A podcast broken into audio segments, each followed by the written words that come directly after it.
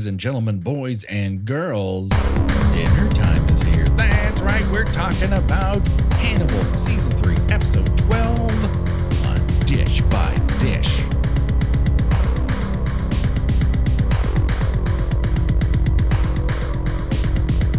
Greetings and salutations, Internet.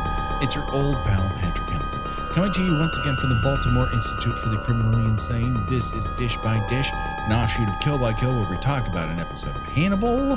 And of course, this time we've moved up to episode 12. The number of the beast is 666. This will be episode number one for this Friday as we're doubling up in anticipation of our fun and fantastic fall offerings. But of course, there's only one person I trust that uh, if I get something stuck in my digestive tract, she will work through yoga to move it through my system. The one, the only, Gina Radcliffe. How are you doing today, Gina? I am so excited to talk about this episode. This this is the this is the one of this run that I was most looking forward to. to I mean, this is the most Gina episode since season two, Yes. really, of Yes. Hannibal. Um, and longtime listeners will know the reason why. Short term listeners might be somewhat confused, but I promise you, Gina will not leave you hanging as to the reason why. And it's not just all about Raul Esparza. no, no, No. You may think a little less of me, but but but I I I, I will just have to live with those consequences. I think it's reasonable. I think over the course of six plus years, you've worked this uh, into enough conversations to know that it, there's something about a person being strapped to a wheelchair, set on fire, and rolled down a hill that just makes you happy inside. Yeah. I mean, you know, we just I mean any any anything involving like an obvious dummy in a wheelchair. Yes. just just really just makes me incredibly happy. Like like have you seen uh I believe it's Children of the Corn 2? yes. I, It- one of those things we're just going to have to to tackle one of these days. The Children of the Corn franchise. Yes, a, a, a, a very obvious dummy in a wheelchair is is uh flanged through the window of a bingo bingo hall, which is pretty fucking great. It's almost like launched out of a cannon or a catapult. It's I, is it hit by a car? I can't it's even hit by remember. it's, it's, it's hit by a car. Yes. okay. It- well, well, somehow like the the the evil kid, one of the evil kids manages to to hack her wheelchair with a remote control, Sure. and so she's like popping wheelies and doing donuts in the middle of the street. Because when you think about uh, small communities of children who are surrounded by a cornfield ruled by a demonic underworld dweller and are, are are pushed to kill all the adults in their town, you also think, "Oh, I can hack that that wheelchair." That makes total sense. That's why it's so good. It's very true. Um, so what were we talking about again? Oh, that's right. The penultimate episode of Hannibal.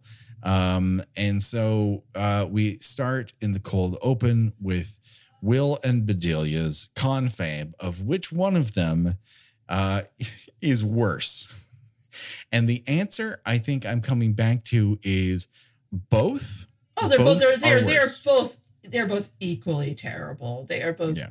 equally terrible. Um, you know, I, I think that I, I I think that Bedelia at this point is probably a little more horrified at, at what has taken place and what she has done than Will is. Where Will is, you know, I don't know, you, you know, Will is a strange character in this Yeah. in, in in this half of the season. Like, you really don't know what he thinks about about anything. Like, you don't know if he feels that you know this was all the means to to the the end of stopping these killers if you know he's just gone full you know you know serial killer mode at this point Mhm. it's it's very hard to tell what trajectory his character is going which is why i think the show had to end the way it did Yeah, yeah. Um, but we we will get to that. Let's let's uh, explore this particular episode for what it is before we discuss the end. And we will in uh, we're double decking these episodes um, because uh, we got a very full fall with lots of fun uh, stuff to come. Uh, so uh, it's not that we that's why we give each episode its own due So um, Will suggest that Bedelia is next on Hannibal's list for revenge, that he's not alone in terms of being on the menu. And Bedelia's response is Hannibal will only kill me by his own hand, and only if he can also eat me. And he's in no position to eat me now. You don't want to call down the thunder like that. You just No. don't. No, that's just like you're just asking for it. I, I don't like to use the phrase "you're asking for it," but she's asking for it. She's, it, it, karmically, she's absolutely asking for it. She's also telling all of this to the one guy who cannot keep his fucking trap shut around Hannibal. So that's really fucking stupid. And then Will, out of out of this conversation, st- says something that I'm sure um, is directly meant to, you know, engage in the Hannigram crowd. And they deserve red meat as much as the rest of us. But his question is Is Hannibal in love with me? And the answer is yes, bitch. We, you've been in love with each other for three fucking seasons. it's like, are you are, are you seriously asking me that?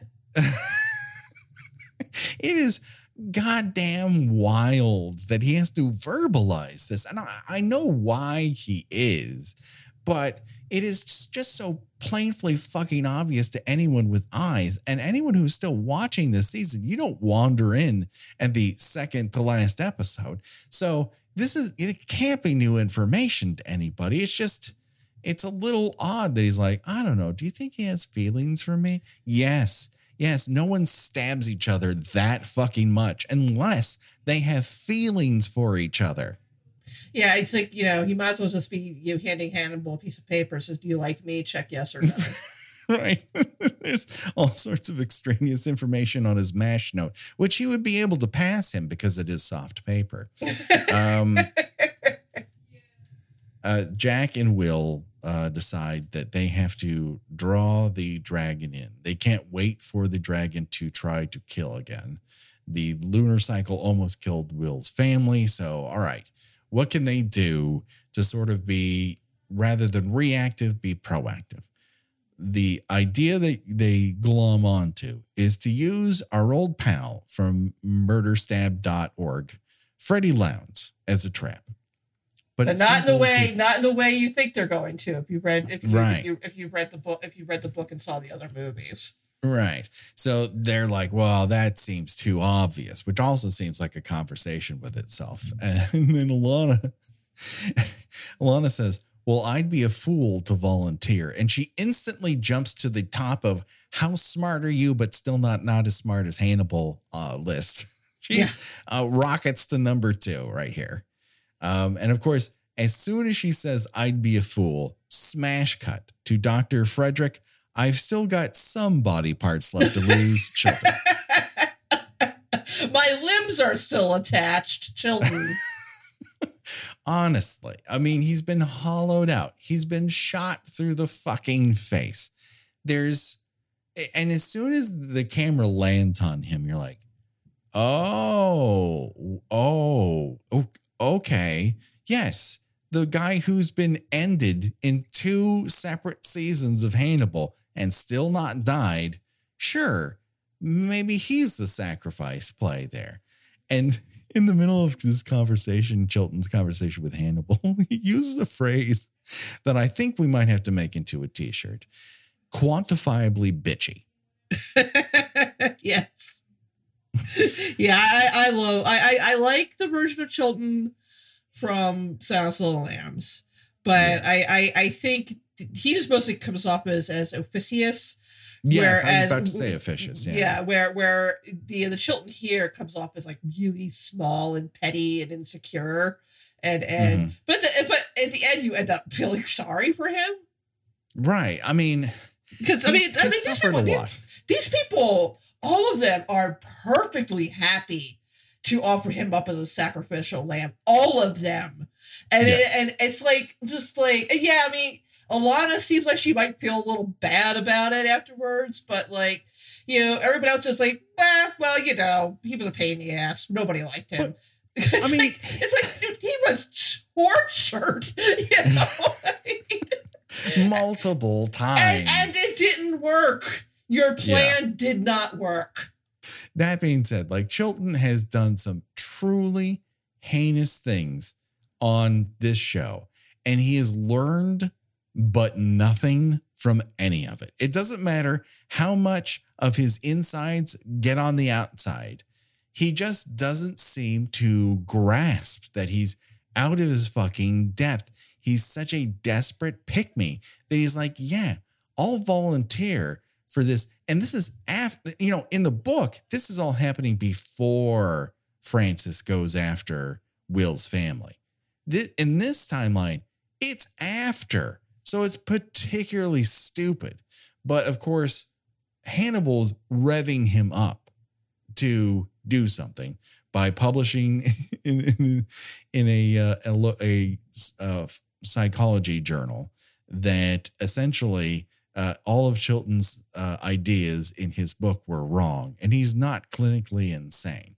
And that would essentially put him in danger for the death penalty, but it's worth it to get Chilton's goat yet again. Right. But yeah, it's just it's just funny to me that that you know not a single person not, not a single primary character in this show walks away without being responsible for someone you know something terrible happening to another human being. Right. Yeah. You know, whether uh, or not whether or not you you you you could say well that character deserved it. Like obviously mason verger deserved whatever terrible thing happened to him. Yes, but yes, yes. you know when you when you are responsible for murdering someone regardless of you know how bad of a person they were. It, it's weird to me that all these people just keep trying to go back to having a normal life, and and and it just it's it's impossible.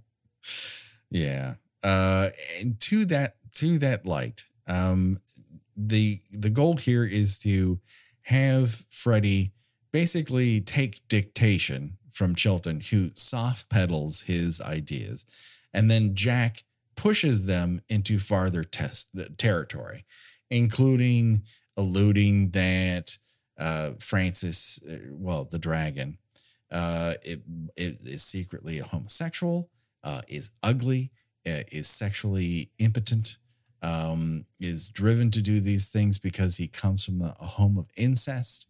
Uh, these are not great accusations, and perhaps we should have a bit of a, a content warning when we when we put this particular episode out, because these are all vile accusations, and uh, it does go to further demonstrate that Will and Jack, in particular, they have lost any moral compass they may have had at any given point. Right, exactly and and yeah, you know, no, nobody can walk away from from the show except maybe uh, uh what's is Scott Thompson and the other guy. They're like the only decent right. people, and and yeah. and and Reba. True, Reba remains top notch. That we no notes. Reba is is good to go, um, but everyone else is kind of morally dubious to a great degree. Um, I will say that Zeller, um, way back in season one was selling information to the to murderstab.org. So Oh well that's uh, yeah, he, that's true. That's true. Uh, that's that's the only sort of callback to for him that I, I feel is a real problem. Uh, whereas, you know, Scott Thompson is Jimmy Price, also in Reba territory, perfect human being, uh, would hang out with, uh, love his whole vibe. Definitely uh, dig the mustache. Um, well, I think the, I think the funny thing with all these characters though is is they've all done these terrible things, but they've convinced themselves that it's less terrible than the terrible things the other people have done. Yes. Um, and during this whole sequence, which we've seen before in other media, what I really liked about this, we're to trap the the dragon and we're gonna dick you know we're show him a clue as to where i am so he'll come after me.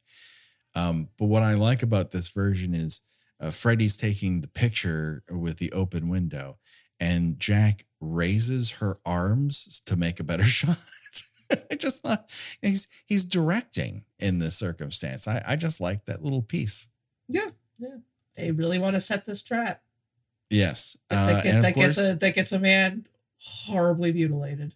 yes, that uh, just totally goes awry, as it does go awry in every version, but it doesn't go awry with Chilton involved, uh, whose protection is shot through the head and um, he's stolen off into the night and glued to a wheelchair, which I always find just uh, not fun. It's just a Oh, Jesus Christ. What an image. What what an idea to plant into my head. Um and there's some discussion between Chilton who's really out of his depth and never makes any inroads with Francis in terms of here's a guy who has talked to very mentally unstable people and finds no purchase with any of Yeah, his he's tools. he's terrible. He's terrible at his job. I don't know how I don't know really how he, how he became in charge of the hospital at one point because he, he's he is absolutely the most ineffectual psychiatrist I've ever encountered in my entire life. he has failed all the way up. Uh, and then out of a job and into a cushier situation, which he is a published author of a bestseller. So ooh, I maybe even several at this point. Um, but their convo is interrupted by Reba, and um, he- he's uh, Chilton's told, "Don't say anything, or I'll kill her." And miraculously, he doesn't. But this is when you know Francis says, "Listen, you you can't be here. I got things going on. like this is a bad relationship." I, I got I got Um, a panty on my head. and as as as good as the sex was uh and my when i came in my pants uh this is not uh, uh i'm very afraid of hurting you and so she leaves and the dragon then takes over and says will you tell the world about me about my art will you rate and review me on apple podcasts to help me be seen and heard by more people Will you like it? Will you like and subscribe? well, I, I do. hit lo- the I, bell to get more I, I do love this. Uh, I do love this sequence, and I mentioned this in the last episode because it, it it takes a little from every column A and column B of every adaptation of the, of, Yes. of the Hannibal series, where it's got a lot from the original Manhunter. It's got a one. It's got a shot taken directly from Red Dragon when he's Mhm. standing in front of the screen, and you can see the whole Yeah. tattoo. But Mhm. also, he's doing a little Buffalo Bill thing too. Like he's he's you know he's definitely dropping that register a couple octaves and and you know walking around with the, the the kimono on and all and it's like Mhm. okay now now we're now we're dabbling in buffalo bill territory a little bit Where do you think? I mean, that is the one thing. He, he has a very different style from other versions of Francis Dolarhyde. Like, Eh, you know, the the way Tom Newman Noonan dresses in Manhunter, it's of a piece. Like, you don't like obviously wherever he shops, it's one place and it's fucking insane. right Whereas it's all very we- it's all very out of time like like he's Yeah. got like these like you know very 70s looking shirts and and it, i mean i think he was supposed to look like he, he shopped at like thrift stores Right. and here, that tiger striped silk uh, robe that he's wearing seems to kind of come out of nowhere. well like i said But- I, I think it's, i think it's supposed to be a little a little you know a bit of jamie gum Oh yeah, sure. No, I I like it does feel part of a universe. And uh, you know, while the last episode was a bit slow for both of us, here it was the first episode in a while where I yelled Jesus Christ twice in a row. And the first one was him biting Chilton's lips all the fucking way off. Yeah, they uh they did not in, in other versions they they sort of you move the camera and you just hear them screaming. It's like nope, they hold on that shot. No, they're gonna give it to you, baby, uh, on national broadcasting channel on NBC on a Friday fucking night. Here you go. Here's a guy's lips being bit off, and then they are mailed to Hannibal. They go through an X-ray machine, and no one goes. I think there are two pieces of meat in this envelope. No one seems to say this, but it's not a bomb and it's not a knife. So I guess it comes through. And Hannibal goes like, "Can I open this alone?" And Alana's like, "No." no. And he opens up the envelope, and there are the two lips. And you're like, holy shit. And then when we come back from the commercial break, we learn that only one lip is left because Hannibal swallowed one of them. So did he just do that right in front of? Did he just do that right in front of? Just like oh yeah, he, yes, he doesn't. He doesn't move take one he like just- snack snack on it like a fruit roll up. Like it's a fucking Swedish fish. He just swallows the whole goddamn thing. And I think my question to you about that is, mailed lips can't be that good, right? Yeah, I mean, I they, they had to be at the at the most recent 24 hours old because they said that he, they mentioned that Chilton had disappeared the day before. So Yes. I guess like I guess Dolarhyde's overnight overnight express that shit. well, I, there also there's not now that I I'm thinking back to this, and I didn't note this at the time, but I'm thinking about it. It doesn't have a, a mail stamp on it, so maybe it was just dropped off. So it is relatively f- fresh, but it's not like Hannibal's like I'll take any piece of human meat. yeah, I thought he like, was. I thought he was very much into the freshest ingredients. Yes. So going back to the whole silence of the lambs of it, you know, he does like to bite a lip or a tongue. And so he just swallows that, that thing. And the look on his face, he's so happy. Yeah, it's like it's like you know you- you've been eating like Impossible burgers for a while and you have a Big Mac. You know, it's like mm. it's like it sets out that tilt sign in your brain. You know, it's like I forgot how good this was. When Jack and Will are there and he's like strapped up in his his his stand-up wheelchair. And he's like, Well, listen, you can get all the information from the one lip that you could have gotten from the other. Like, come on. What what what do you want me It's to like, do did you did it? you think I was not going to eat this? I mean, this just, mm, I think that's a problem with you more than me.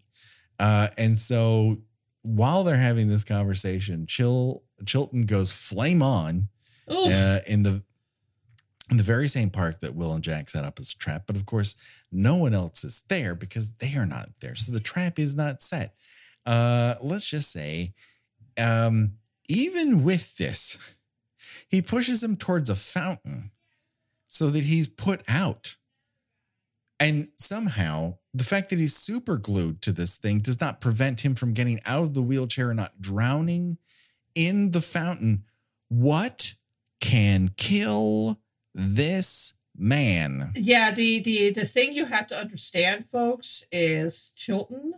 When I when I say he ends up ahead in a fishbowl by the end of the movie, the series, I don't mean that literally, but he is still alive when we Yeah. when when we last see him, and no one says anything at any point about him dying, and he is he's basically a, a briquette.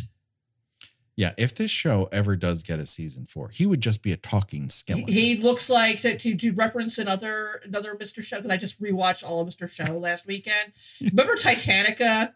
Remember Yeah. when when he's like a twig with a head on it because he threw himself into a vat of acid. yes. That's that's basically that's basically Chilton at this point. Except except even his head his head looks like the worst part. Yeah. Um, But he still has so- he still he he still can think clearly. So Yeah. you know that must mean that he's you know feeling a, a insane amount of pain. So Right. it's just like my God, just put a pillow over this man's face. Ah, seriously, like cut off the oxygen. Put him out of his just misery. oh, it, it there's there's Nobody dies on this for this. show. Nobody dies. and they're really put through the paces of dying. Um, and yet no one really commits to the bit.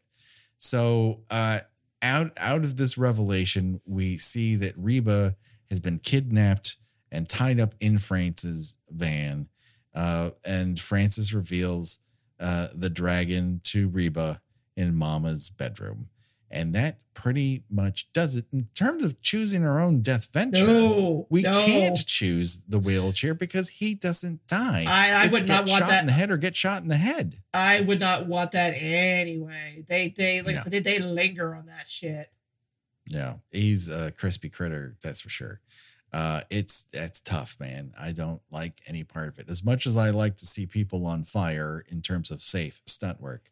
And I might note that the sequence in which they show his face when he gets lit on fire is hauntingly beautiful. I mean, once again, Hannibal knocks it out of the park when it comes to displaying the most grotesque things in the most beautiful way possible. Yeah, I mean, if you were, I think this is probably the the, the highlight episode of, of this run of this of this part of the season because yes. it, it, feels like you know it, it feels like I, I see the word old Hannibal because the show had only been on for three seasons.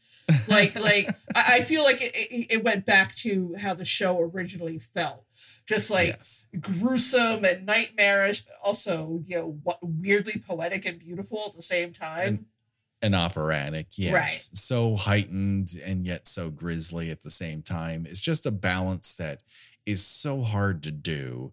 Um, and it's it's I don't know that a show has come up with that exact formula since. Um, you know what can you say? It's it's a singular work, uh, but that uh, pretty much rounds it out. You know, Josh Hollis does our artwork. Uh, Revenge Body does all of our songs. So you can go to Revenge Body Memphis at bandcamp.com and you can uh, hear this remix and all of the other tunes associated with the show. Uh, Gina, where can people see and hear more from you on these here internets? I write about television and movies at thespool.net, and I am on Twitter under Gina Does Things. Do it today, people. Check it out. You know where all our socials are on the Twitter. The we got the Facebook group. Uh, you can find us on Instagram. We're on Patreon. We have lots of cool special things that only exist there for you to check out. Uh, and uh, of course, you can rate and review us on iTunes or the podcaster of your podcatcher of your choice uh, so that we can be seen and heard by more people. We always appreciate it. And so that just about does it. But don't worry, there's a next episode that's already in your feed from us where we're going to talk about the finale of season three of Hannibal. So for myself and for Gina, bye bye, everybody. Bye.